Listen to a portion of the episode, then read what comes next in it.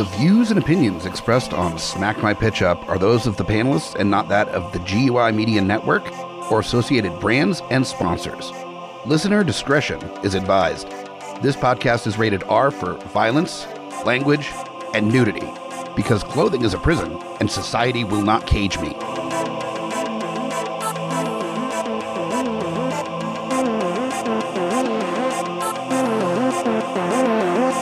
In a world with too many reboots and remakes, two men will stop at nothing to make it even worse.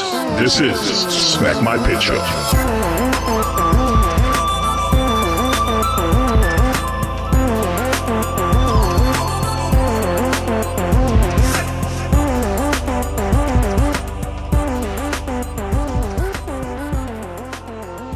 Hello, geeks, and welcome to another episode of Smack My Pitch Up, the podcast that reboots, remakes, reimagines, sequels, cycles, and adapts some of your favorite and least favorite films and television.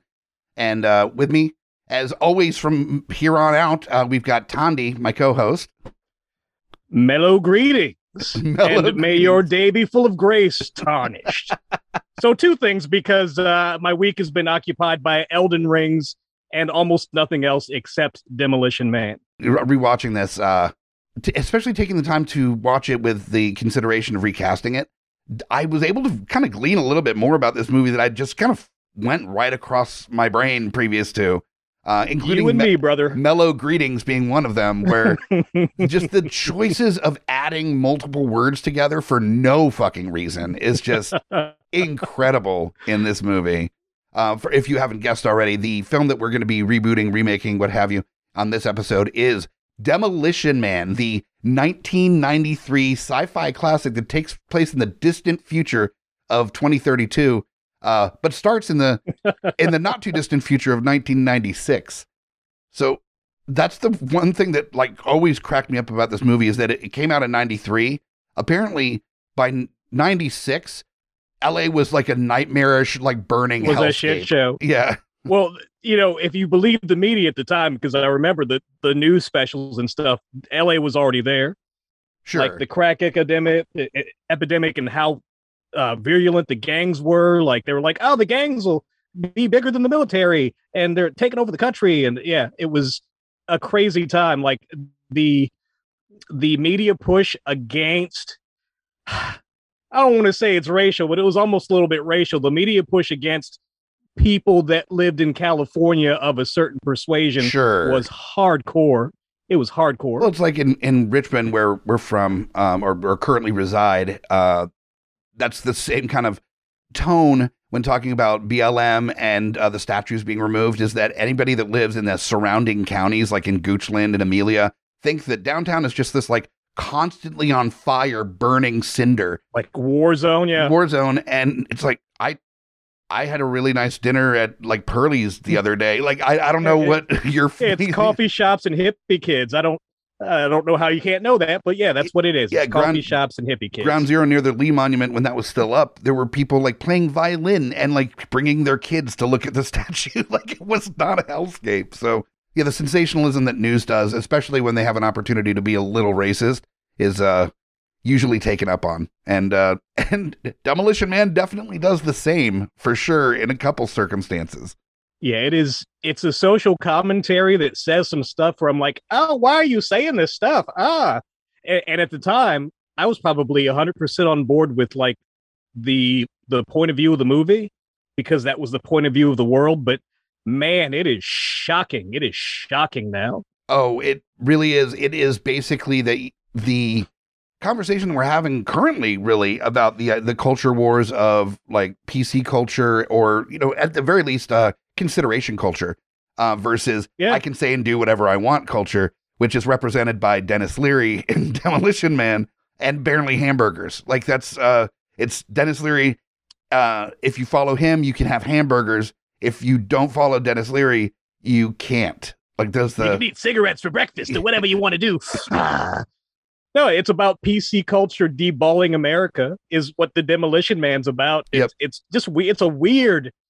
It's a weird thing to double down on, but you're right. It is reflected in the argument that we're having culturally right now. So I guess it's a persistent cultural argument. But Uh, the Hollywood side of it was kind of on the uh, the machismo, uh, survival of the fittest, uh, live hard and die pretty, or whatever side of that that argument at the time, I guess. I guess, but also there is kind of a conflict uh, with how we view that conversation now versus maybe in 93 is that there's some like left leaning ideals of like no guns and and and the like, but there is also kind of a suggestion that like anybody that's not seen as like a, you know, the right type of person um lives in the sewer.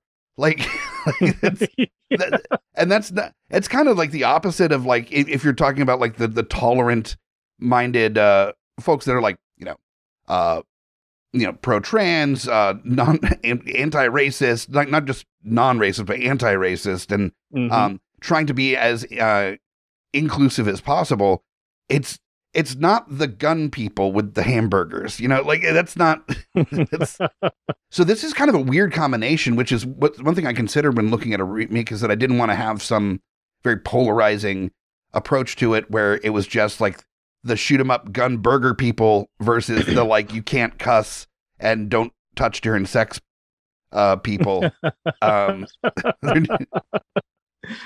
uh there needed to be yeah there needed to be some other consideration of like how people are being polarized in this world of demolition man. And that that was actually kind of a challenge. You know, I could definitely see that uh, trying to be that kind of creative with your uh, pitch would be challenging. Um, I went very leftist with one of my pitches. good good. Yeah i was i was curious as to how the demolition wood man would look from that viewpoint too. So i'm i'm interested to see what you have with it so uh, those unfamiliar with demolition man huh um it's one of those movies that it- no one agrees is good. Um, no one thinks it's actually a good movie, but e- most everyone enjoys it for how bad it is. It's so much It's fun. It's really It's fun. fun. It's so dumb. It's a really dumb movie. The sci-fi uh, like uh, like world that they build is insane. Uh, some of the choices they make, they overdo it with the with the language use. That there's no new language, but they just happy happy joy joy feelings is uh is a thing So they do you, do you know why it's insane? Did you read into the history of this movie? no, I didn't get a chance to. Like, so this movie was directed by a guy who is not a director. He's a visual performance artist. He's done like maybe two major motion pictures and one other uh, narrative motion picture o- across like a 30 years period. But mostly he does visual art installations and like uh, makes uh, commentary with his visual art. So he was going for something that was creative first before anything else. And that's why the movie's so out there. It's, it's It- out there. It is wild, including a title track by Sting called Demolition Man that is just mwah. It's chef's Ah, kiss. chef's kiss. It's so so goddamn bad. Um and every and the the, the most blatant um inclusion of like ads in a A product placement. product placement in a, in a movie I've ever seen in my entire life. It was absolutely incredible. It was Made me nostalgic for a chili cheese burrito. I want a, a chili cheese burrito right now. oh man, yeah, the the old school Taco Bell menus for sure, but that Oh, was not what they were serving. Um there's a lot of small tapas, I think, is what we saw in the Yeah, I- I did- Not dig that, but I was looking in the background somewhere for that chili cheese burrito. There's just one person in the back giving no fucks, just chili cheese burritoing it down.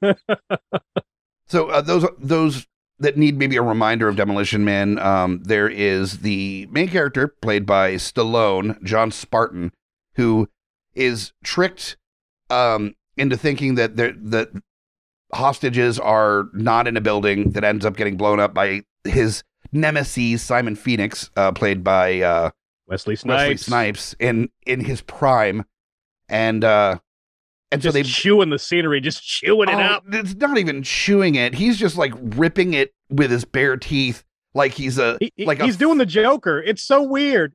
he is doing as the a Joker, right? Yes, one hundred percent. I was thinking about who to cast, um, in in one of the castings, and I was like, I need somebody that's literally in the manic stage the whole time because he does read like somebody that is like extremely manic the whole time, just like on on on ten uh, on that scale, just going. Yeah, he is hard. geeked. he is geeked. Oh, full on.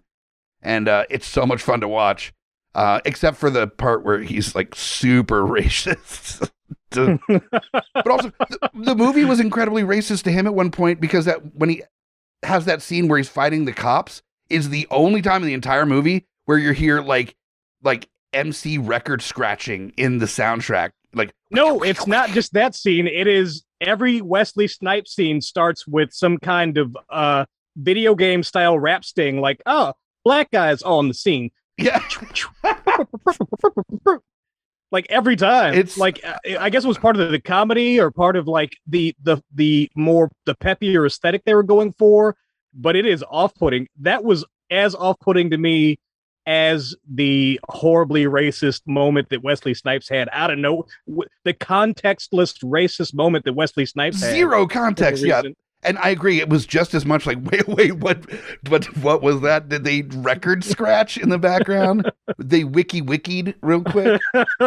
oh my god, yeah. But the thing is that this this movie feels like it it should be something that everyone involved knows that how batshit insane it is, but it plays it so straight that you're not sure through the entire movie. Like they may not know what they were creating because this is everybody seems completely oblivious to the fact that this is fucking insane.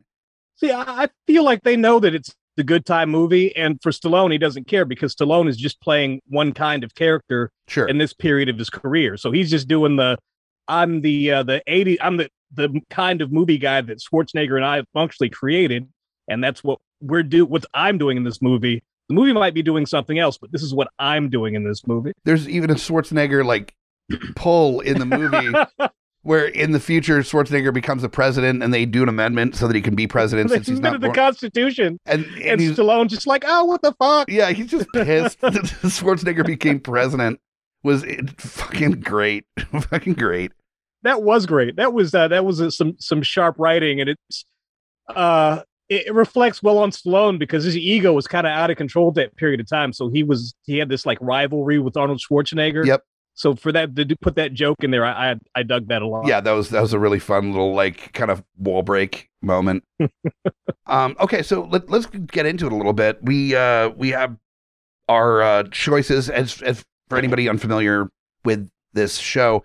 Uh, we have two takes a piece for this movie. We have the take we think might actually work, um, and then we have our remix version, which is something that's just like kind of a fuck it version where it's a Mhm. different tone or it's just a really weird choice or just weird actors or a weird director or just a weird approach to the subject matter. Uh, just to as kind of a thought experiment on what it would look like if uh, you know john waters got a hold of it you know? Uh, that there's a there's a lot of f- fun room in the remix uh, portion but we're going to start with our real takes on it.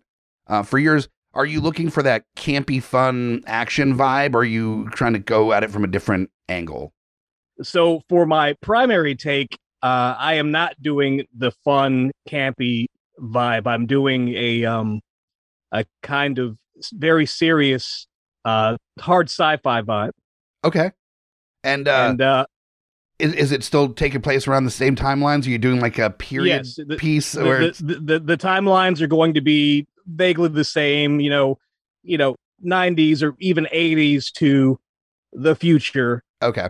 Um, and uh, yeah, so John Spartan is still coming in from the past to uh, influence the future. Sure.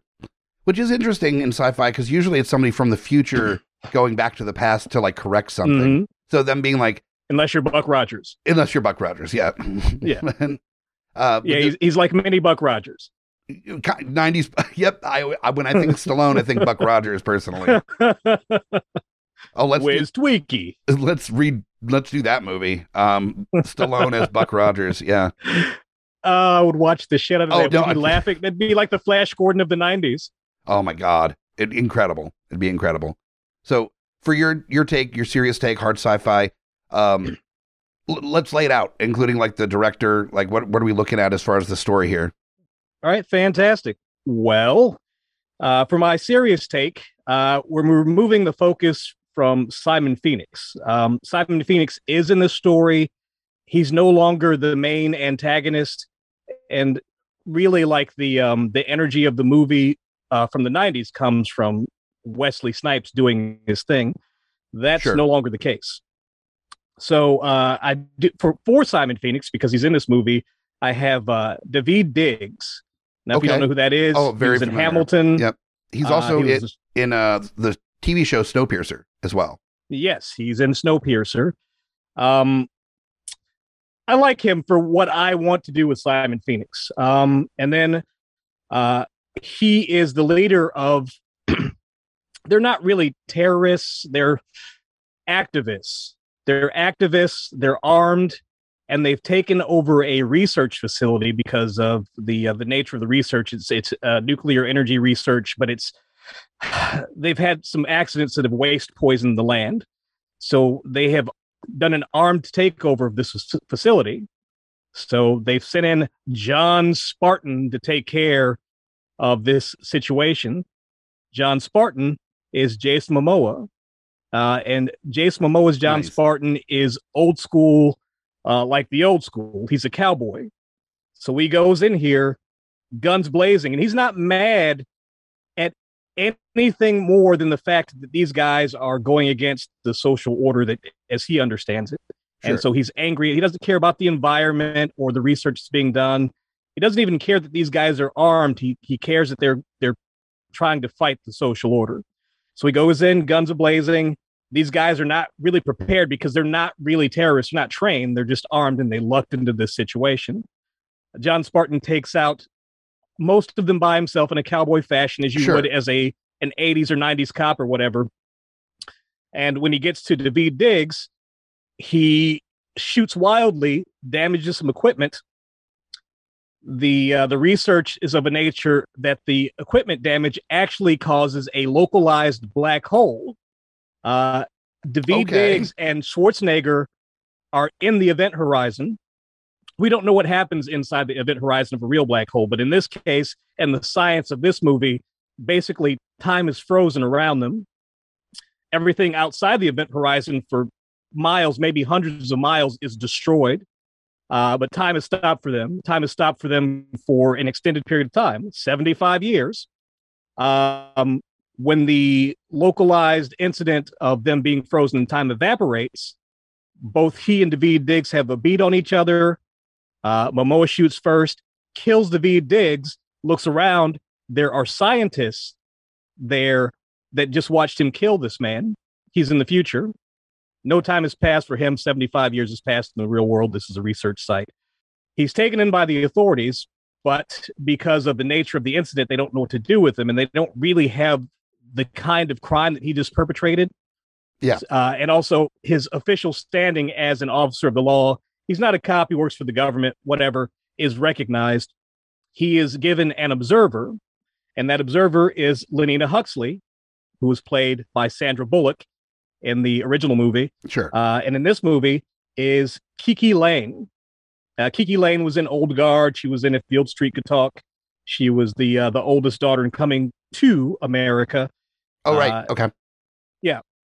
Uh, she's the protagonist. I was going to make it Regina King. I felt she was a little bit old for what I wanted for this role, Sure. so uh, I went with uh, Kiki Layne. She is also an officer of the law. She's a peacekeeper, but what that means is something different in the future than it does mean in uh, John Spartan's time.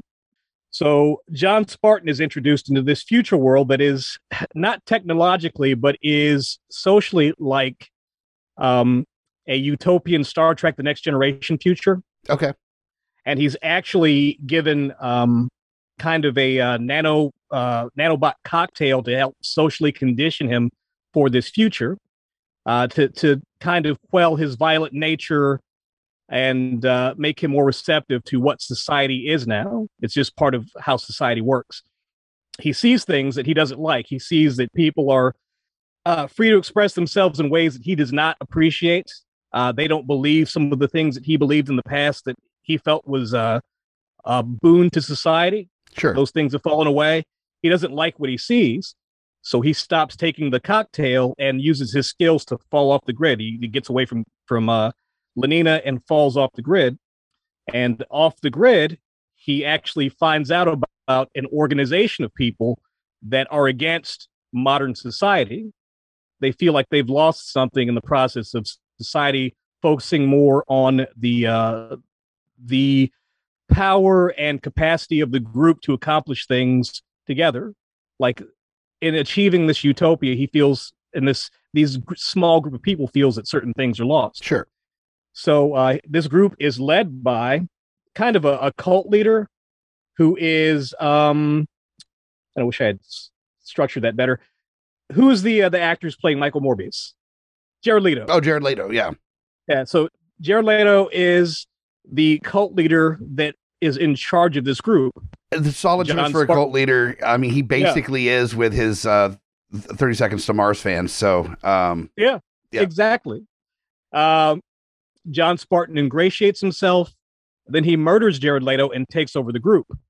Uh, the group becomes more powerful under John Spartan, like a, a political force, like a terrorist political force, and start to affect change. They become called uh, known as the Spartanists because uh, Lenina knows something about Spartan. She was given the job to oversee him because she um, she has what Sandra Bullock had. She has a thirst for action, a thirst for stimulation that she kind of shared with Spartan. So they thought that she could help him matriculate because she shares some of those commonalities. She's given the task to help bring Spartan to justice and to quell this what's functionally rebellion. So in the process of watching these these two sides go at each other, we see what soci- societies become, what the counter society is, and how they affect each other. Uh, ultimately, the counter society is small. Oh, uh, Lenina Lenina has a partner in the uh, the original movie, and I gave her a partner in this one, that was Alfredo And- Garcia, I think was her Alfredo partner. Garcia. Yeah. And in this movie, he's played by Diego Luna. God he's damn somebody it. that she, yeah, she can bounce stuff off of. They Yeah. can. You, you you have Luna too somewhere. Yeah, I uh, got I got the- Luna in there too. yeah. Yeah. Yeah, they can bounce stuff. It- It's like a Robin. It's like having a Robin. You can bounce stuff off of them and have conversations with somebody. In Mhm. this case, Diego Luna was the person I gave her for that. Uh, through the efforts of the modern society. So it's not just her, it's through the efforts of her mobilizing society and the fact that people want to live in this utopian world. So they make the effort to preserve their utopian way of life. The Spartanists are uh, brought uh, low. The, the rebellion is basically quelled and it comes back down to Spartan versus Huxley, Lenina Huxley, at the original uh, remnants of the nuclear facility. Uh, Spartan physically, of course, has everything over Lena Huxley, but she manages to shoot him with a um, a nano bullet, not one that kills you, but that uh, reinstalls the uh, basically medical programming that calms you down Mhm. and they have a conversation. They have a long conversation at the end of the movie as these drugs take effect and as the um as the conversation takes effect. Uh, John Spartan is sitting there with his gun in his hand, and he's in the moment thinking that what he says way earlier in the movie that I forgot to mention, which is this tagline from the first movie, which is "It takes a maniac to stop a maniac." That he says before he goes in after um, Simon Phoenix. Yeah. He looks at his gun. And he says, "It takes a maniac to stop a maniac." He realizes that he does not belong in the society and doesn't want to live in the society. Fade to black. You hear Spartan, no, and then a gunshot, and that's the end of the movie. Wow. Okay. Yeah. So, um, yeah, so it's- it's a dark, socially conscious take, very serious take. Um, my director for this experience, 'cause it's I want an experience, is uh, Ridley Scott. okay. um, yeah, Ridley Scott, yeah. definitely would be able to, with that tone, be able to do pretty well. Yeah, I'm looking for somebody who can do heavy lifting with a, uh female lead because there's going to be you know a lot of focus on Spartan, but also a lot of focus on Lenina um, because she is the co-lead. She's not like the support character, the romantic interest. She's the the co-lead as their direct antagonist, Mhm. like Face Off.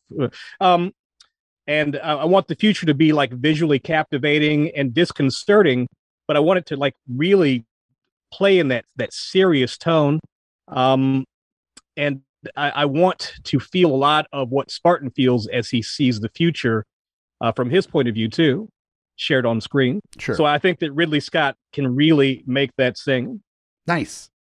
Hell yeah. And although I could just imagine, I would love to be in the room when somebody's trying to pitch to Ridley Scott that he should do a remake of Demolition Man. Like, be like, this is what we're thinking, and then just kind of like does it step by step and pulls out this story and, and like with and with your vision, we could really nail this. And Ridley Scott is sitting there like De- Demoli- the Taco Bell movie. That's the that's the one that you want me to remake. Cool. Do you Cool, know cool. how old I am? um, but no, I, th- I think that's a really interesting take on it. I definitely went kind of a similar direction as far as a more uh, like politically and socially focused uh, approach to this material and a much more serious tone than uh, the original was, which there was nothing serious about the original. Rob Schneider was in it, so therefore there yeah, is- for some reason I remember him having a bigger role. I guess that's because he was in uh, Judge Dredd Yep. in a bigger role. yeah, he was like the Stallone's sidekick for a couple movies for some reason, but uh, yeah, I feel like there's got to be a cut of Demolition Man with more Rob Schneider stuff in it. the Rob Schneider cut, yeah, let's. Yeah. fuck, fuck the Zack Schneider cut. We need the Rob Schneider cut. There- There's like a 15 minute outtake of him like going to Taco Bell with the gang, and yeah, Him just like, oh, demolition, ooh, oh, demolitiony man, uh, making copy. making copies, El Demolitiono. Yeah. but yeah, with mine, um, the, let me let me just kind of jump right into it here. Um, for this one, I decided I was gonna really focus on some of the main points that the original movie was making. Um, I felt, yeah, like we discussed, there there was like a weird like we should be able to like say mildly racist stuff and eat hamburgers, and it's like that's that's maybe not the most important thing in the world. Um, but there is something to the conversation about the people living in the sewers and the people that were fine dining at a like fancy Taco Bell, and how Mhm. there was a major disparagement um, between the life that people were able to live based on personal freedom. Uh, and if you tweak that in a way that it's talking about the throwaways of society as opposed to people that wanted to eat hamburgers, then there is something there to to have a discussion about. And I wanted go to more trans- Hunger Games with it. uh, well, I actually decided to make maybe do like an alternate future conversation um, that's been done by this director before, um, set in a place where there was a massive, um, a uh, a massive uh, split of, of power between the the people in power and the people that were being controlled. Um, I'm I'm taking on like an alternate future uh, apartheid uh, version of Demolition Okay. Man. so this takes place in South Africa as opposed to uh, Los Angeles. And oh, this is Dam. yeah, and this is basically instead of apartheid ending when it did, this is like a alternate future version where like things get really bad as people revolt against it and uh, the winners win. Um, that that it, it continues on and it gets worse and it gets so homogenized and um and bad that you end up with like a kind of a version of Demolition Man, but it's more focused on not not just black and white, but also um the throwaways of society, the like lower income or like um or classless people. Um Uh huh. and uh so there there are people that there are underground areas that people live. There are also like the outlying kind of wastelands of this like perfect city um that does have crippling amounts of laws to it. That if you're rich enough, it's fine. So there it's like one of those that laws only apply to the poor because if you're rich enough then you This is the ultimate extension of that. yeah. Um, so there is very much that thing, which I was trying to think of how to work the tickets because the tickets were everywhere.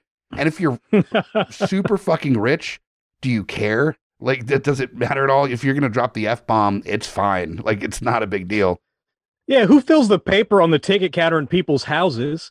Like, if so, you're cursing in your house, and it's like, ah, you you you have received a sotto voce violation. Does so like a meter maid come by to your house like every week to refill the paper? Don't mind me, just refilling the paper. I want like a the office style interview with the with the paper filler people where they're just like, it's always the bathroom.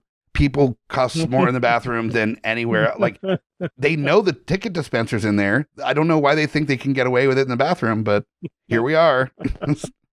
um, but yeah, so there there is a there's a uh, economic, um, uh, racial, and uh, social disparagement between the upper crust and the and the and the impoverished and uh, and throwaway members of society, uh, LGBTQ community and and the like as well. It's like it's very much a white city quote unquote, um, in, in Uh-huh. this version of it.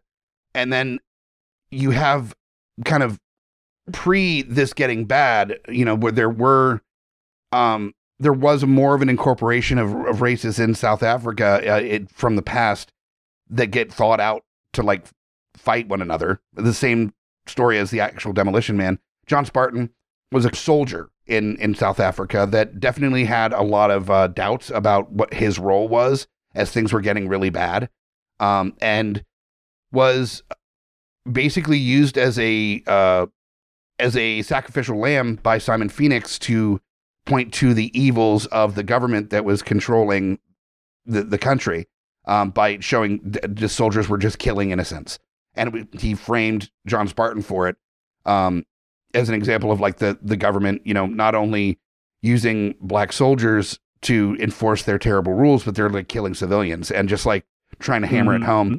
Um, so there was nothing personal between Simon Phoenix and John Spartan in this. Really, it was more that John Spartan was the sac- sacrificial lamb to get this point across by Simon Phoenix. And so years later, um, there is this growing terrorist cell with the underdweller people, and uh, they decide, like in the original, to thaw out um, Simon Phoenix uh, as a way of like trying to kill their leader, um, because you know this is somebody that has you know through history um, in that kind of society, his history is altered where he was just like a directionless maniac. He didn't stand for anything. He wasn't you know a freedom fighter, quote unquote, or anything. He was just this monster that killed people and uh, and was Uh-huh. an, an anarchist with no no cause for it. And so uh, they could pin some terrible thing on them and just throw it away as yeah, yeah, he's a crazy person. He he got thought out. It's crazy. Um, when of course that goes completely sideways, and uh, Simon Phoenix not only teams up with the underdwellers, but uh, he is pro- programmed like in the original movie, but um, it's that like internal fight moment where he's fighting what he actually feels versus what he's been like programmed to do. Um, and he ends up basically kind of leading them uh, against the this new, you know, deeply problematic government. John Spartan gets thought, thought out to fight him, and uh, so for Simon Phoenix, I've got Michael Jai White. Simon Oh Phoenix, my! he's got he's really high energy. He he can have that really like in intimidating and aggressive tone, but also there's like a wink behind it as well, which I kind Uh-huh. of dig.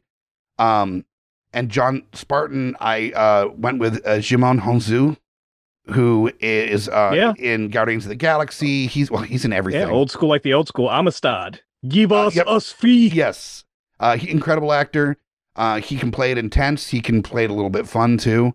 Um, I think it would be really fun to pair these two against one another, but in this kind of like they don't necessarily disagree, but John Spartan is one that just kind of like st- goes by the, the rules a little bit more than Simon Phoenix does until he doesn't. They have a couple run ins with one another. Uh, the forces are growing within these underdwellers uh, with Simon Phoenix using all of the tools that they programmed his brain with um, to kill the underdwellers to actually st- cause terrorist attacks around the city. And it's getting crazy. And uh, soldiers are starting to line the streets.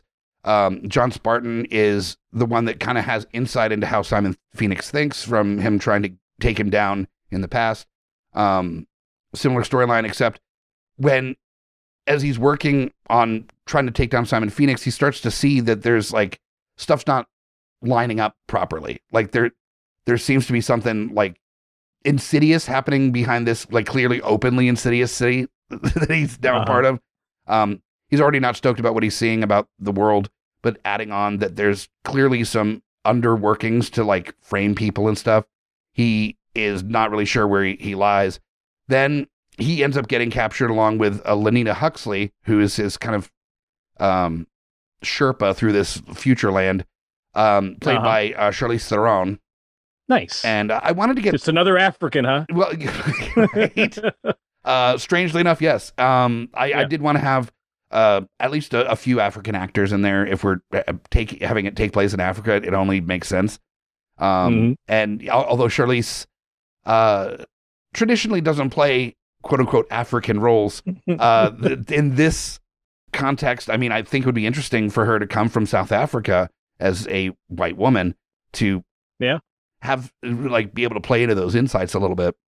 So basically, what puts John Spartan over the edge is that he finds out that uh, Lenina Huxley has actually been secretly feeding the underdwellers like movements and information about the the soldiers in the in the um in the country and what they're doing to help their cause while secretly being on the police force or will be on the police force as well. So she's actually with them. So she's got a foot in both worlds, um, which is part of the reason why she was able to identify with John Spartan so much when he came out of the thaw is because she understands like that the nature of his world where he comes from a little bit more than a, just a common person uh, would because she's helping with this rebellion and um Nice.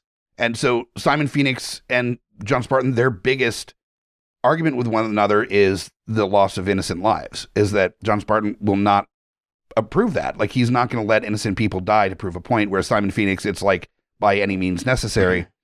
Uh, Lena Huxley, uh, Lenina Huxley, definitely at one point thinks that Simon Phoenix is going too far, which is when she kind of like pulls John Spartan in to like, like we got to stop him. Like this, I support this cause, but this isn't the way. This is going to backfire, and they're going to be seen as monsters, and then um, we won't be able to get anywhere. Um, the Edgar Friendly, who is the the previous leader of the Underdwellers before Simon Phoenix comes into play, I had to put in uh, Sharlto Copley. Uh, he was in District Nine. He was like the main dude in District Nine. He was in Elysium Uh-huh. as well. Um, Ah, yeah. yeah, which might give you some hints as to who my director might be in this uh, in this context.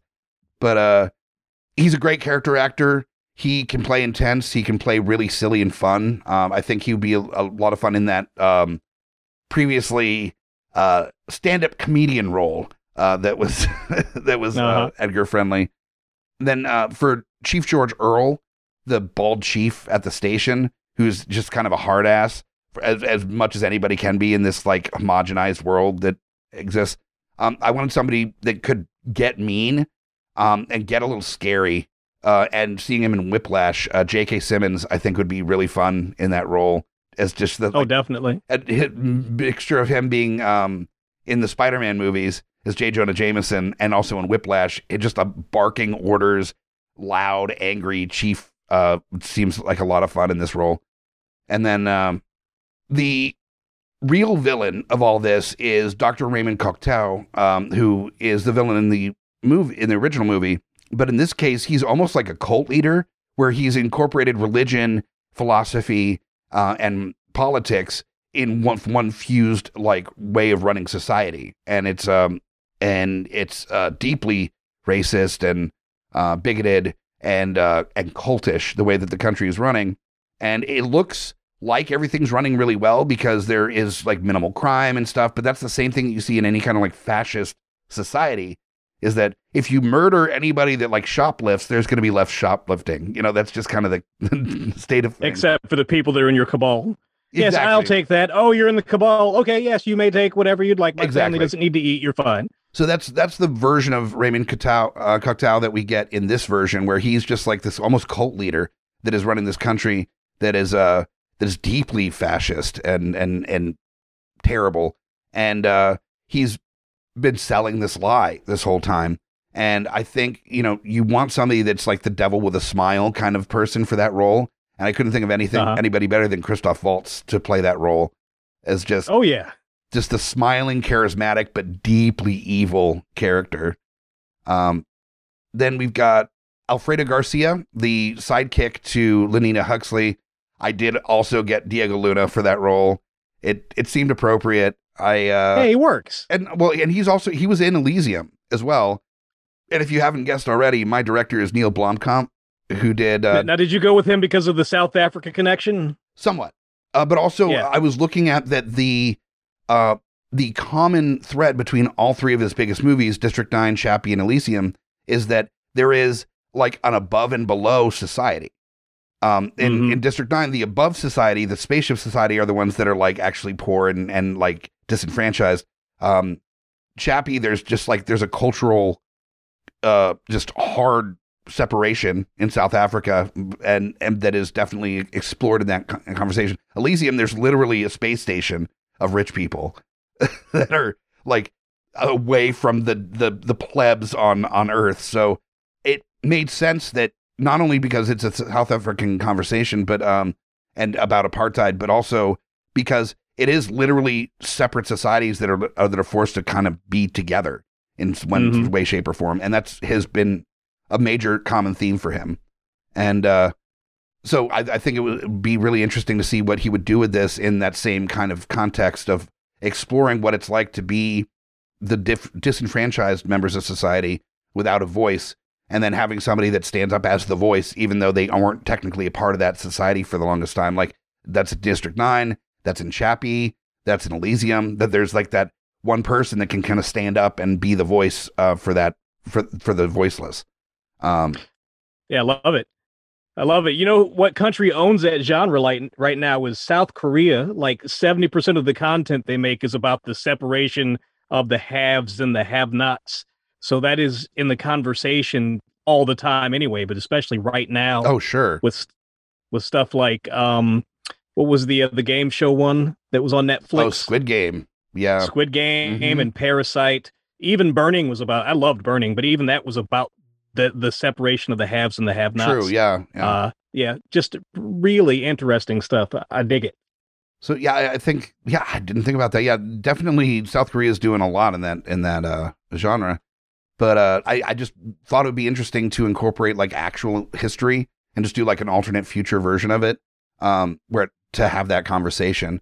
And uh the the basic gist is that, you know, the, the that uh Raymond Cocteau is exposed for um for who he really is and that there's this been this like really disgusting like corrupted government that everybody gets access to all that information. Um, of course, John Simon, uh, John Spartan, and Simon Phoenix have that, of course, classic action movie moment where uh, Simon Phoenix uh, is about to blow up innocent people. John Spartan stops him by shooting him, uh, and then either like he falls and then Spartan grabs him and then he tries not to let go, but then Simon Phoenix like, no, let me go, and like pushes off, or he just like dies in his arm. You can pick which one you want. Um, but basically, kind of Simon Phoenix at the end being like, "No, you right," um, and uh, and accepting that Spartan had the more honorable way of approaching this, and Spartan basically ends up kind of taking the lead of these underlings as a real revolution is starting with all people. And uh, awesome. yeah. But he so he keeps the standard. And that's what you want. You still want somebody to uh to support the underdogs in the end and not the evil system. yeah, um, there isn't really any good movies that. Well, no, that's not true. The only movie I can think of offhand that supports the evil system that you're like rooting for the bad guys almost, and you're totally fine with it is I don't know why it's okay that fascism is okay to root for if it's in space, but Starship Troopers, like, like you're like, yay, fascism, the whole movie, and yeah, but that's that's that's the intentional uh joke of the movie. sure, yeah, yeah, yeah. that, yes, you're rah rah because of how it's packaged. You're like, yes, I support fascism, and I support fascism. Me too. I'm collecting cans to support fascism. Yep. And I thought about kind of approaching this movie that same way of having a, a very like satirical approach to it, where it's like, hooray, oppression, you know, and um, I just I couldn't I couldn't find the right you know recipe to make that work. But it's a it's a hard tone to get right. yeah, definitely. So we definitely both went a little bit more political with our uh, real takes. The next version that we're looking at here is probably not going to be quite as intense. Um, I'm just assuming here, but we're talking about our remix versions of these. Uh, Remix. remix. I'm never going to have a the, the. Wesley Snipe drop. Yeah. The Seriously, if you haven't watched Demolition Man in a while and this inspires you to watch it, look out for the the, the DJ record scratching anytime Wesley Snipes like kung fu kicks somebody. And uh then there's also the the like in the museum deeply deeply racist moment that Wesley Snipes is just like You'll know it when you hear it. It, it is shocking. yeah, if you missed it, what is your life like? Um, th- this is pretty clear. Um, there's, whew, there's some interesting moments in this movie, but overall, still a really fun time. It's goofy and dumb and and just a, a good fun ride. But um, Oh yeah, yeah. for this version of this fun ride, uh, what are we looking at for your your version? So my remix, really simple. Uh, it's a direct remake. Um, it's like a 2010s remake, like or maybe like a 2005 remake when they were remaking things like Starsky and Hutch or the just nostalgia remake, basically. Okay. But updated uh, to focus on humor and to focus on the era specific humor. So everything is hilariously politically incorrect. So that like that Wesley Snipes doing that thing is basically 75% of the movie. Oh like, no. like a hangover kind of vibe. no. Okay. Well, I mean, thing is that would probably do really really well. Um Yeah, no, it'd be a cult classic right now, and frat dudes would still be watching it and loving the shit out of it. Yep. But uh, basically, what I have is a comedy, focus on comedy versus action, still action, but focus on comedy. Uh, and there's not a whole lot that's different plot wise. Just like I said, the, the difference is basically the greater focus on the comedy. My John Spartan is John Cena. Uh, my Okay. Simon Phoenix is Kevin Hart. wow. yeah, Wow. Okay. yeah. And so the, the the comedy in that situation in itself is part of the thing. Uh, my Len- Lenina Huxley is Kate McKinnon. Um, Warden Smithers is Stephen Root, who you may know from News Radio and Office Space and Of King of the Hill have you and seen my Pan Stapler? Shot. Um, And a very Alfredo, very brief cameo in the Book of Boba Fett as well. Actually. yeah, So- and, and in the Book of Boba Fett most recently. Uh, my Alfredo Garcia is Wilmer Valderrama because he can do humor, and I haven't seen him in anything specific in years. Uh, Edgar Friendly, Neil Patrick Harris, nice. who was the analyst in the Matrix movies. Uh, chief George Earl, uh, who was the the chief of police in the Sure. original one. Uh, Tim Meadows. Uh, Dr. Raymond Cocteau is Jermaine Clement. Okay. Yeah, I can Uh, see him as a cult Clement- leader type character for sure. Yeah. yeah, yeah. D- oh, definitely, definitely. Um, Associate Bob is Eric Stonestreet, who you may not know, but he is one of the characters on Modern Family. Okay. There's like the uh, the gay couple, and he's the uh, the the heavy guy who's in, in the gay couple. oh, right. Okay. Yeah, I know who you're talking about. he he's got like a very similar actor vibe Sure. to the guy who played him originally. Um, and the only specific thing that I pulled out for this is I want a scene where Kevin Hart is eating some cereal or some ice cream or something in the background out of one of the seashells while people in the foreground are describing what the three seashells Oh, no. are actually for. That's pretty good. Okay. That's that the is- vibe of the movie that I'm that is for. solid. Yeah. Um, and so the like I said, the tone is like uh like a 2010s comedy, kind of like uh the tone of like a 21 Jump Street or a Starsky and Hutch. And uh the per- director I've chosen for that is Todd Phillips, who Of people course. know now from The Joker, but Todd Phillips' signature style is from the Hangover films and Old School and Road Trip. Just uh like inappropriate humor vibes. Uh, that's what I'm going for now. And- I think that he is the guy for that movie. that was a big conversation That's- that he had years ago when uh, when Joker came out. He was talking about how it was hard for him to think about doing comedies anymore because uh, he apparently comedy is dead because of PC culture, according to him. Which Yeah, I always remember that. Yeah, I always think it's hilarious when people are like, "Yeah, you can't make any jokes at all ever anymore because of PC culture." I'm like, "Did you just have racist jokes then? Like, why, why is all jokes?" well, I- it's a it's a complicated conversation. Culture changes, society changes, and you are either willing to change and adapt. Yep. Those things may not be funny anymore. I I believe that there is something lost, but there's probably more gained in that transition. sure. So you just don't roll with it, and you can still say those things. And what happens when you say those things is what happens to you. So you'll have to accept that. Yep. If you want to say those things, but you don't have to, you can just adapt or do something else. And with any kind of cultural shift in any any country in any, any point in history, uh, there always tends to be an overcorrection. You look at the French Revolution, and they were Yeah. literally like pulling like royalty out and like chopping their heads off in public. So like, yeah, there there is some overreaction sometimes on how you, um, or at least celebration of of uh of being the popular voice you know, when there's a Yeah, culture it's, shift. It's kind of how you get to the change. If you if you don't overcorrect, if you don't shoot beyond the point that you want to get to, then Yep. you then because of the backlash, because of the tension that's pulling pushing against you, you might never get to the point that you want to get to. Exactly. It's like bargaining that if you're at a yard sale and it says $10 and you're like, I'm going to give you five, knowing that they're not going to accept five, but they might come down to seven, you know, that, that you have to. Exactly. Yeah. And uh, that that's what culture does all the time. Always has done that. And uh, so yeah, th- those big big swings that people take on PC culture and stuff. That's the ones that people point to, like comedy's dead because somebody on the internet said this was dumb, and it's like that is literally one person in the world that is saying that. Like you can't point to that and say that's the entire culture. It's nonsense. But, but that being said, yeah, that has um, a little bit to do with my version as well. I didn't go quite the same direction that you did with yours, but I definitely we was walking in the same ballpark of it. Is that I wanted Uh-huh. um just a really slick like action movie vibe to it that didn't really worry about taking like racial stereotypes and uh and and the like you know they weren't really worried about uh about that being a problem um that they're still included in. It's just a slick action movie with uh very two-dimensional characters. Uh everybody is like has you know top 40 like dance music intro scenes in slow motion.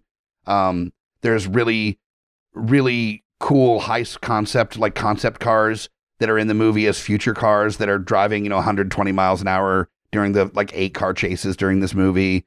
Um Uh-huh. everybody is impeccably dressed and looks like good at at every point. There's no like moment that they're wearing something dumb unless that's the joke in the scene.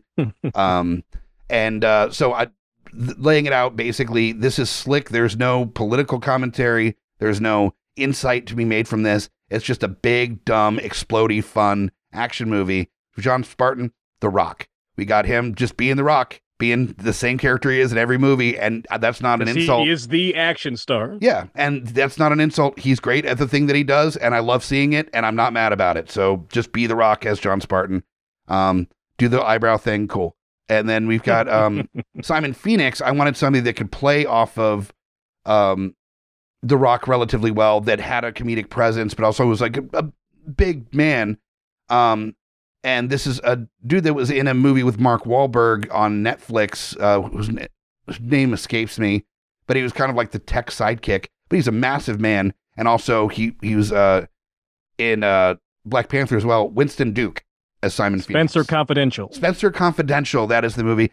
Actually, not great, but not bad as a movie. So I used to watch Spencer for Hire back in the day, yeah, uh, and it's in its offshoot show, The Man Called Hawk, and I have not seen Spencer Confidential. Just it, I didn't want to sully the memory of Spencer for Hire with whatever this movie was. fair enough. And it, it is basically just like a a slick, uh, dumb, fun kind of actiony deal. Uh, so you you didn't miss a whole lot, but. Winston Duke is great in everything that I've seen him in, whether the movie is good or He not. is Um, I- us, yeah. I think it would be a really good time to see Winston Duke versus The Rock like playing off of each other. I, I see that as just being a really good time. Of course, Lenina Huxley, Gal Gadot, you got to do it. Um, and so sassy. yeah, I mean, and you you need that like you know beyond impossible hotness like model, tall Mhm. model character to play in this version. Um, and we're following a lot of the same beats as the original, but it's just with like much higher action. Yes, there's guns. There's so many guns. There's guns everywhere. They're lousy with them. You can just say that the cops have guns and then they get stolen, or like Simon Phoenix finds like a a like a, a, a warehouse that the cops keep like the guns that they confiscated back in the in the 2010s and uh and then boom he's got an arsenal and an army and shit and then you have guns cool um and laser guns too why not and uh ones that don't overheat immediately and then uh we've got edgar friendly who is the uh underground's leader um pl- previously played by denis leary we're gonna get ryan reynolds in there to be the funny underground guy and maybe even of do course, the joke why not? the joke that everybody is filthy down there except Ryan Reynolds, who has like a perfectly clean face, except for like one little grease mark on his cheek, and that's it. And he's like just perfectly clean otherwise, like nice crisp clothes, one little little mark on his face. Done. Um, then because that's just Ryan Reynolds. because that's just Ryan Reynolds. Is- yeah, Yeah. and I'm the and then you've also got The Rock, Ryan Reynolds, and Gal Gadot working together again after working in uh, was it Red Red Notice? Red Red Notice. Yeah. Yeah. Um, which was a big, dumb, fun action movie as well. Then you've got Chief uh, George Earl. That's Mark Wahlberg just being like angry, racist Bostonian police chief kind of vibe and just barking out orders and calling people, you know, phrases that probably shouldn't be using in the future.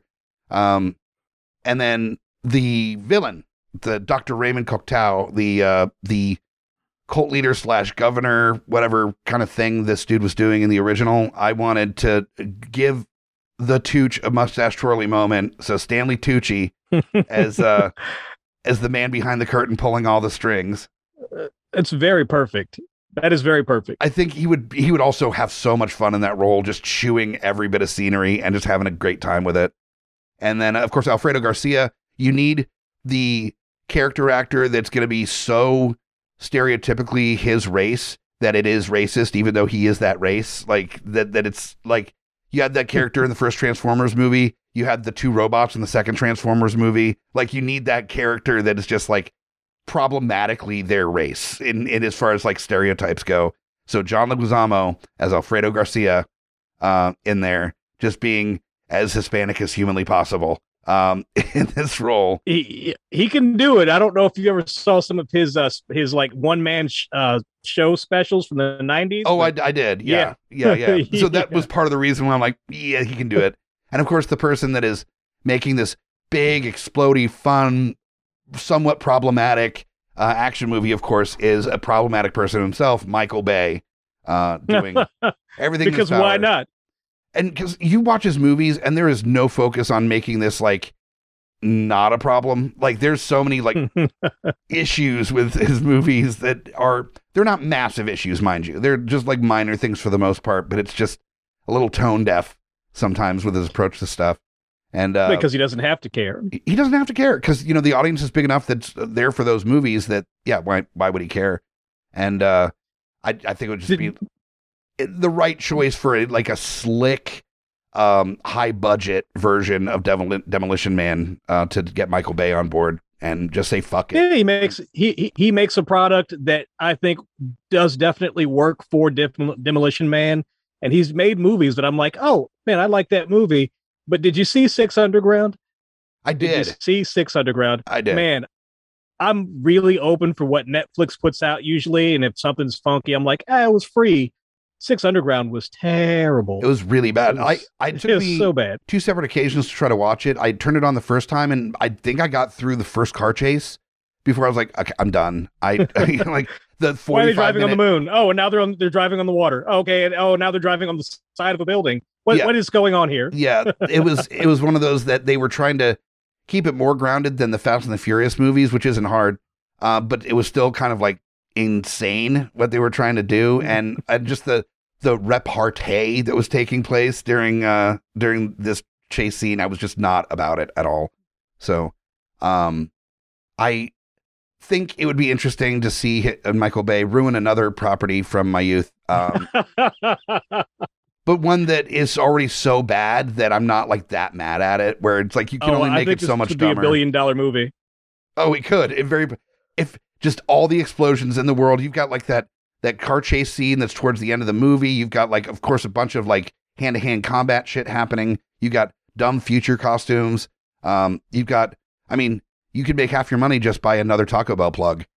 So Oh, it'd, it'd be it'd be amazing. Actually, so uh, I tried to watch some of Demolition Man with my girlfriend, and one of the things that I verbally that that caught me by surprise was they blow up a large building at the beginning of the movie, which is something that just movies did back in the old days. But it was a real explosion of this large building. And I was like, oh my god, that's a real explosion. They don't happen as often in the modern time. no, they don't. yeah, I think yeah. I think Michael Bay would have some real explosions in there. I think it'd be uh I think it'd be pretty great actually. Yeah, I mean, it's the, the thing is like it it wouldn't be good by any stretch because Michael Bay isn't in the business of making good movies, but it would be fun. And yeah, that's it'd be a good time, which is the the hallmark of the original one. Yep. It's a good time. It is a good time, and uh, I I uh, actually introduced uh, Amy Bogard to Demolition Man um, a couple years ago. On oh, it was my birthday, and I got to choose what movie, and so I used that as an opportunity to make her watch something I thought she was going to hate.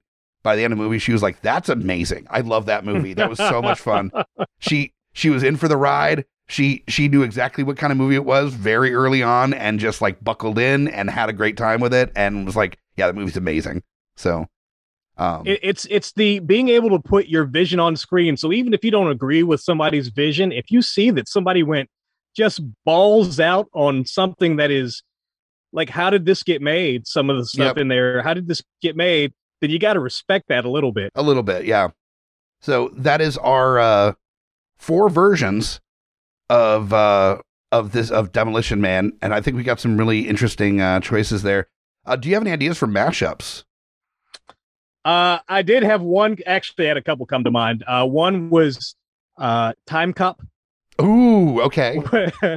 where John Spartan has upset the timeline, so we have to bring in Timecop to uh, come and deal with him. Uh, I think that would be a lot of fun, especially made as a '90s movie. Uh, uh, mwah, Yeah. kiss. One hundred percent, Uh, yeah. Another weird one is Zardoz, and I, I, Uh, please continue. I'm I'm interested. So Zardoz is about what you were talking about. It's about the haves and the have-nots and this the separate lives they live and how the the making of that society is detrimental to both parties. And in this case, inside the city, the people that are living well are the people that live in uh was it Francisco or San Angeles? San Angeles, I The think is what it was. Yeah. San Angeles. They're the haves. So we never see what's outside the city, but outside the city is Zardoz. And so Zed makes his way into the city and causes chaos in the same way that John Spartan does in my version of the uh, series movie. Nice. Well done. Okay. I got a couple as well that I was thinking of. Uh, the first one that seemed like kind of an obvious choice is uh because the the glazed over look on most of the actors' face in the original and the weird choice that they're like listening to old jingles and uh and saying like happy joy joy feelings and murder death kill and just just it sounds like baby garbage um like words i was like oh, because they're they're singing the uh, the freaking uh, J- Armour Hot Dog Armour hot dogs jingle and shit. So I'm like, there is a there is some like shared space on on this diagram between uh, Demolition Man and Idiocracy, a bit there is. where like there every, 100 percent everything's been automated to a place where like nobody really has to do anything in the society anymore, and everybody's just gotten dumber. And uh, of course, Rob Schneider's in it, so everyone's gotten dumber. And uh, and the cops are just kind of standing around. There's so many cops. There's one 911 operator, and it's Rob Schneider.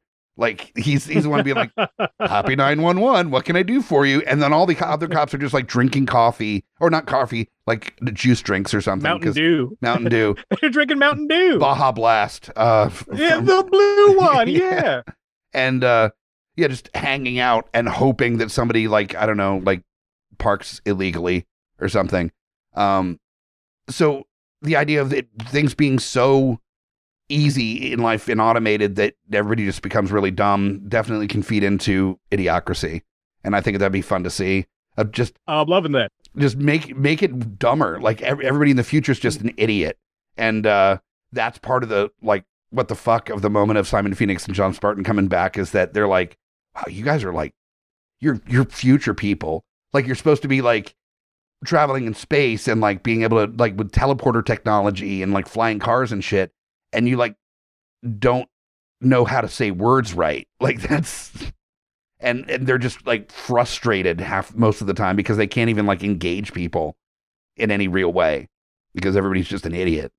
Um, I, I think that'd be a lot of fun. That that would work really well. You know what is interesting to me right now in this moment? I'm thinking about it.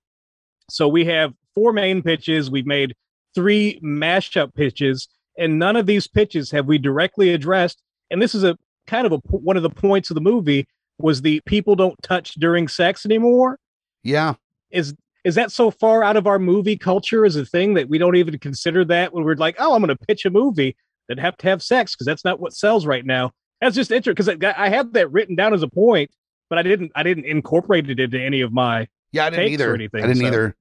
I think because like nobody wants to see that. Like that's just.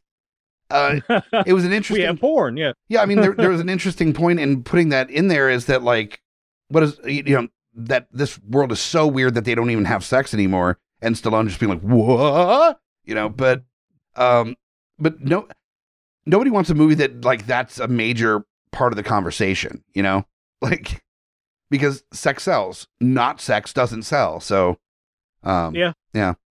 But the, the one other idea that I had, and you brought up a couple times about like the the big action heroes of the time and stuff. Um, there is a movie that incorporates a lot of our favorite action heroes from the 80s and 90s, and why not incorporate that into Demolition Man, where there's even a moment where um, Simon Phoenix talks about thawing out some of his guys to help him in in the later parts of the movie. So why not get John Spartan to get his like ragtag group of cops that play by their own rules, and then you have like an Expendables Demolition Man Oh, that'd be, Combo. that'd be so awesome. that would be so fucking epic. You've got like all the heavy hitters of the 80s and 90s in there just doing their thing um and and running around and just like these big units of good guys and bad guys GI Joe style going through this future city uh just blowing shit up. It'd be a great time. Yeah, that'd be awesome. What a wonderful exercise in in stroking our our just fond memories of the '90s. The Expendables was Oh, like 100%. as far as the cash in on like a nostalgia. Well, you're brilliant, Stallone. You're brilliant. That's eight pitches that we've done on this episode. I think we've done about the best that we can for Demolition Man. So now we got to pick uh, one of our versions uh, to do a, a trailer for uh, before we get out of here. So I think I'm going to do, I think it's going to be more fun for me to do the Michael Bay version for a trailer. So I think that's what I'm going to do. What are you going to do for your trailer? Uh, I'm doing my uh, Ridley Scott version. Okay, sweet. So let me get the music going. John Spartan was out of control at a time and place that needed out of control. It takes a maniac to stop a maniac. Jason Momoa is John Spartan, a man of time, a man who will do anything to make now, then. Kiki Layne is Lenina Huxley, a woman who will be pushed to her limits as she tries to stop him. Join them as they wrestle for the fate of Mega City San Angeles. John Spartan is a man of time, the calendar, and the only appointment marked on that calendar is for today, and it says Society is scheduled for demolition. Ridley Scott's Demolition Man, coming soon to a theater near you. God damn it. and that date is today. it says dis- destruction. Jesus. I'm a fucking nerd. Yeah, well, I'm not going to do a whole lot better here. Um, so, yeah, this is the. Let me pull up my list of people here. Okay. So, yeah, this is my Michael Bay version here.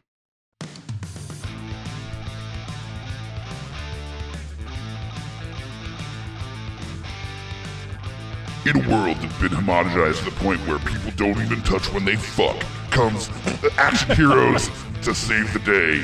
Join John Spartan, played by The Rock, and Simon Phoenix, played by Winston Duke, as they duke it out in the future.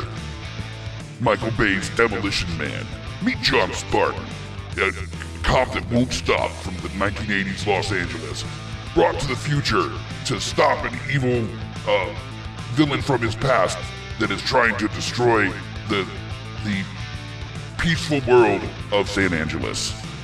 John Spartan teams up with Lenina Huxley, played by Gal Gadot, as they run around the city looking for uh, Simon Phoenix by following his path of destruction. Along the way, they come across Edgar Friendly, played by Ryan Reynolds, an underdweller just trying to live free or die from heart disease because he likes cheeseburgers. Chief George Earle is always on the case, Mark, played by Mark Wahlberg.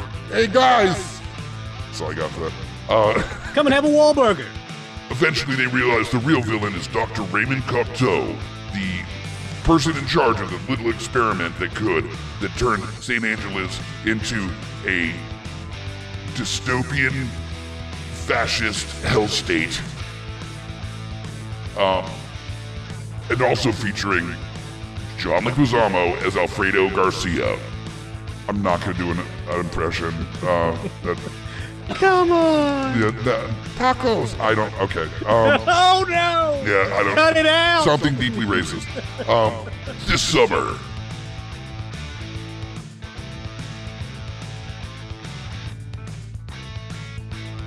Uh, destroy the competition. Destroy your enemies. Michael Bay's Demolition Man. Yay! Destroy the toilet bowl with Taco Bell. Yeah, right.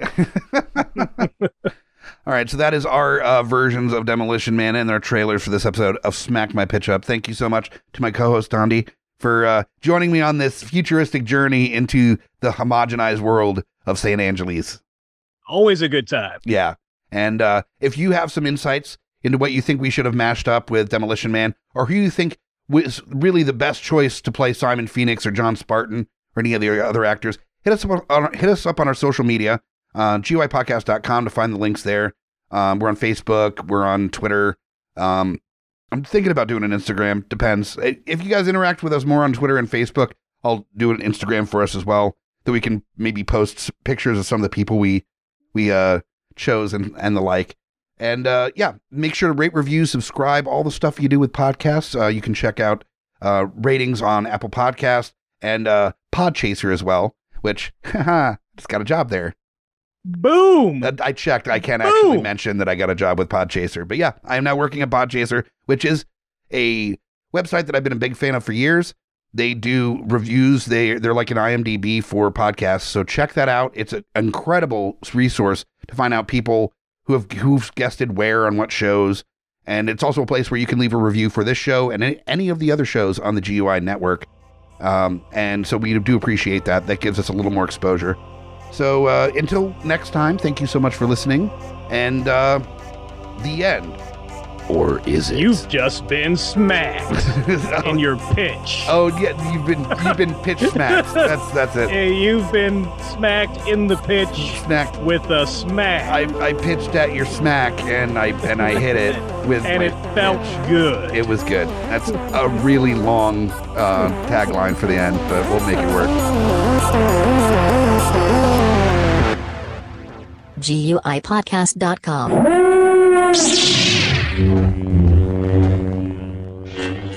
Oh, demolition-o, oh, demolition man, making copies, El Demolition-o.